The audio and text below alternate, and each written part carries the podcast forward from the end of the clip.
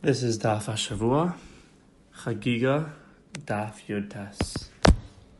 The Gemara on Yates distinguishes between one who washes their hands for the purpose of Meiser and one who washes their hands for the purpose of Chulin. The Gemara says that when it comes to Meiser, one would need Kavana. However, one who washes their hands for the purpose of Chulin would not need kavana. This is the Gemara's phrase, chulin lo bai kavana.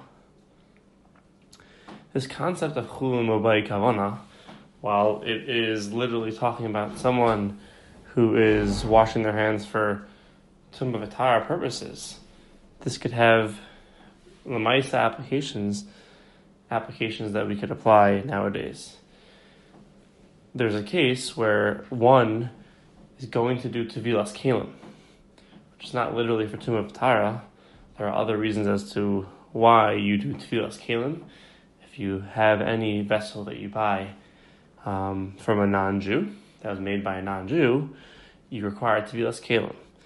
The question comes up, let's say a person wants to do Tevilas Kalim and wants to enable a non-Jew to do Tevilas Kalim for him. So let's say the case is that he's bringing the non-Jew along with him, and he had, and let's say the person, you know, bought a restaurant and now needs to buy t- tons of forks and knives and spoons and and um, other pots, and he needs a lot of help. So he hires some workers to help him go to the Kalim mikvah and do Tevilas Kalim with him. Will this be permissible? Is a guy able to help out a Jew in doing Tevilas Kalim for all these new Kalim that he buys. So the Sugya begins with the Rashba, the Shud HaRashba and Gimel Reish Nun Hey, and he says that since any regular Kli is going to be in the category of Chulin, so we can apply the concept that we have here in the Gemara of Chulin lo bai kavana, that since the Gemara says that when it comes to Chulin, you don't require kavana, you don't require um, intent uh, to have in mind that you are being retire your hands. So just like that concept applies by your hands, it should also apply over here. That when you're doing uh, Tevilas Kalim, you shouldn't require any kavana in that case. And if that's true, that no kavana is necessary, so if no kavana is necessary, so why wouldn't a non-Jew uh, be able to help out a Jew in doing Tevilas Kalim in the mikvah. He even says, the Rashba, that even though you in general cannot make a guy a shliach, and over here maybe in this case you are you are making him a shliach, you're making him a messenger to do your Tevilas Kalim. So since over here, um, since over here, really you don't even need kavanah in the first place. So that means you don't um, you don't even need to have shlichos in the first place because even if someone were to do Tevilas Kalim for another individual, and the individual doesn't even know that it's being done for him, it would still work, because no kavana and no intent is necessary. Shulchan Aruch in Kuf Chaf Tesvav brings down that we hold like this Rashba. He uses the lashon of also la tevila, that the tevila is going to work. So the Taz points out the Shulchan Aruch doesn't say, seems to imply from his lashon of also a tevila. The tevila works that possibly that not that it is lechachila that one should ideally have a guy do tevilas kalim for him. Rather, it works b'diavad that if you have no other option, then or if you do, if you did it already, then you would not need to do um, tevila again. Um, th- and why is this? Why is this true that it's not lechachila to have a non-Jew do tevilas kalim for you? He says because if the guy is doing it for you, then you're losing out on your bracha. Because obviously a guy cannot make a bracha. So if the guy can't make a bracha, the reason why this is b'diavad is because you're losing out on the opportunity of making a bracha of al tevilas kalim. The Pri Chadash, however, disagrees, and he says that one would be able to even make a bracha for a guy to do a mitzvah for him. So even though um, the person, the Jew himself, is not doing the tevilas kalim, he can make the bracha for the non-Jew who's doing the tevilas kalim for him, even though he himself is the Jew is not doing the tevilas kelim. This could come up in, in, a, in a case where um, a, a, person needs to build a maakeh. He needs to build a fence around his flat roof, and he has no experience in uh, building a roof on the top of his house. Um, so he has to hire a contractor. He has to hire someone who knows how to build fences. And is he able to make, you know, this, based on this Pri Chadash, perhaps he would be able to make the bracha on Maakeh and have a non-Jew build the fence on his roof uh, for him.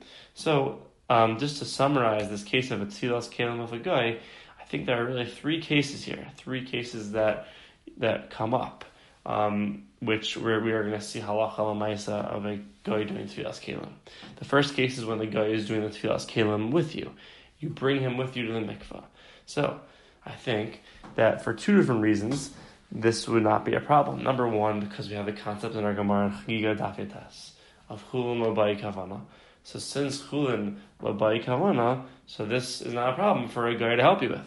And even according to Taz, who said it's B'di'eved, over here it's not a problem, because since the Jew is doing the Tevilas Kalim with the guy, so he's making a bracha on his own Tevilas Kalim. And that could even cover the Tevilas Kalim of a of the non-Jew. Second case is with you is when you are with the guy, um, but the guy does all of it him, himself. So this would be okay in terms of the fact that the guy is doing it for you, but this could be an issue because since the Jew himself is not doing any of the tevilas kalim, it's all being done by the non-Jew. So you are losing out on the bracha. So this is going to be a machlokes between the Taz and the, and the about whether this whether this is going to be okay if um, the Jew is not doing any of the tevilas kalim. Um, the, th- third case where this can come up is let's say the Jew's not even there. He tells his uh, he tells he tells an, an, another non-Jewish individual to go ahead and do tevilas kalim for him, and he's not even there. So this really opens up another sugya where the Ramah says in that same place in Shulchan in Kuf Tesvav, he says that this is going to have another issue that we don't necessarily that the guy doesn't have to have manos if you send him to do tevilas kalim for you, yes, we have a concept of chul and kavana, but the issue over here is um, that we don't trust the guy in terms of saying that he did it properly. So three different cases when he does it with you, when you're with him, um, but you, you the Jew himself doesn't do anything. And number three is when you send him to do it for you, but you're not with him, and he may not have na'amanos. The second sugya that comes up from the staff is how about the case of Tvilas Kalim of a katan? Let's say you want to bring your your child or another young individual with you to the Kalim mikvah, and you want him to help you out. So, based on our concept of chulam kavana, perhaps this, this, should be okay because yes, a katan is not necessarily a bar mitzvah or a bas mitzvah, but perhaps it shouldn't be a problem because no kavana is required.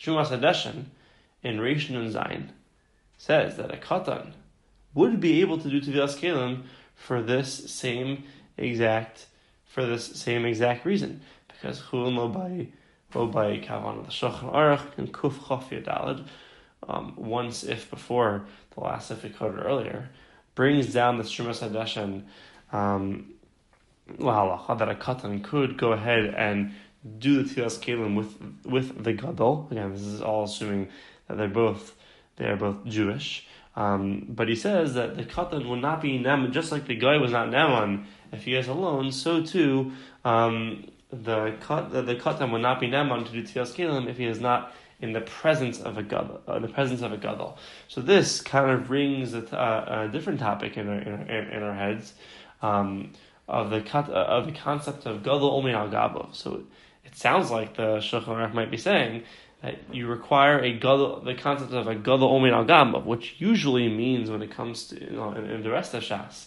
is that the is that the gadol needs to be teaching the katan what to do.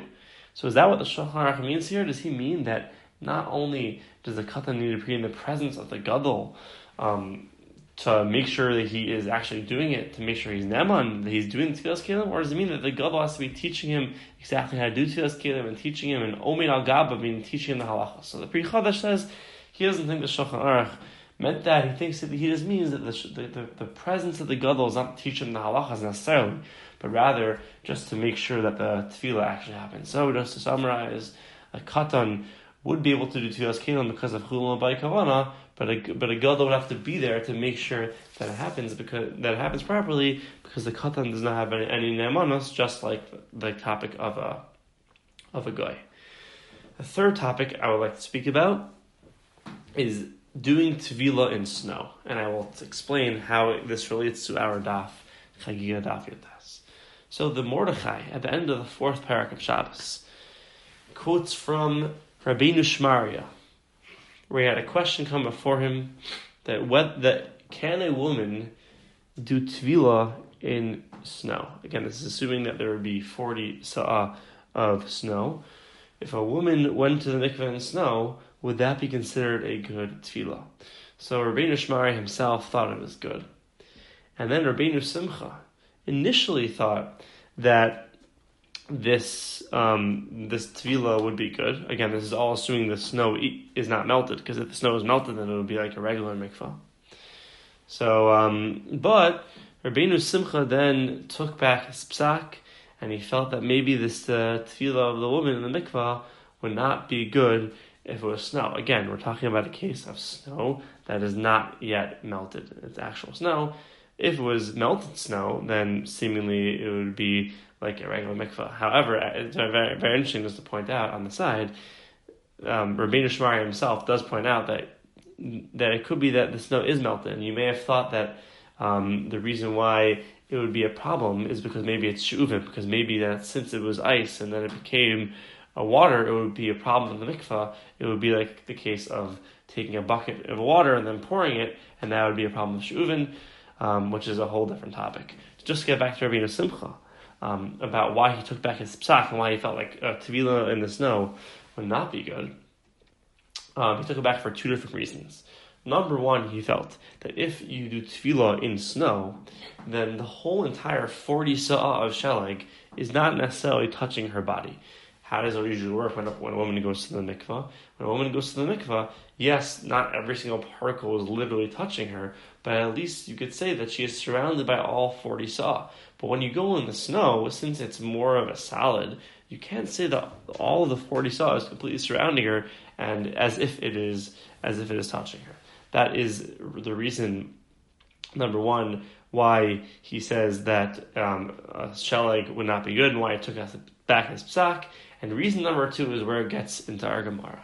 He says the reason why I think also sheleg would not be good for tevila is because our Gemara says over here brings a case in the middle of the, the middle of Daf Tes Amud Aleph of a case of a person who is wants to be tovel under a massive a massive wave.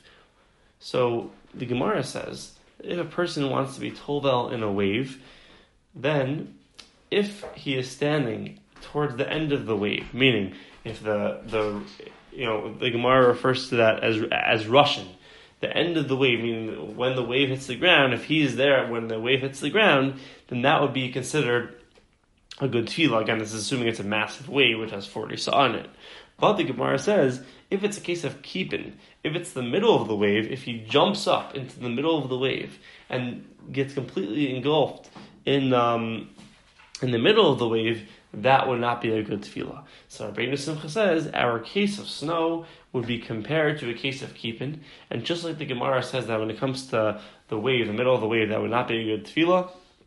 So too um, would being tovel and snow not be a good tevila. The Beis Yosef in Reish Aleph Lamed questions this comparison of the of Rabbeinu Simcha in the Mordechai to of of sheleg of snow to keep it. He says the reason why keep isn't good in the Gemara is because that that's the middle of the wave, and the reason why the the Rishonim give that that's an issue is because the middle of the wave is in the air, the end of the wave is on the ground, and one cannot be tovel in the middle of the air. However, the case of snow, every single particle is touching each other. So if every single particle of snow is touching each other, then that's considered as if you're being tovel on the ground. So how could the how how, how could Rabbeinu Simcha compare the case of being tovel on snow to the case of kippin to our case in the Gemara of being tovel in the middle of the wave. because the Beis Yosef did not like the comparison of the of Rabbeinu Simcha to um, of Sheleg of snow to Kippin, he says that one cannot rely. One could, one could possibly um, rely on this on being tovel in snow because there is no problem of the Kippin issue, and even though we don't want to go against um, the Rishonim that say you can't do it, he says that one would be able to be mako in certain certain cases. Um, that the Pesach does quote in, in, the name of the Chai Adam um, that in in extenuating circumstances where no one has where someone has no other option, you would be able possibly to, to be told about glass in snow, since glass is the Rabbanon, and then that's one situation where one would be make told about snow.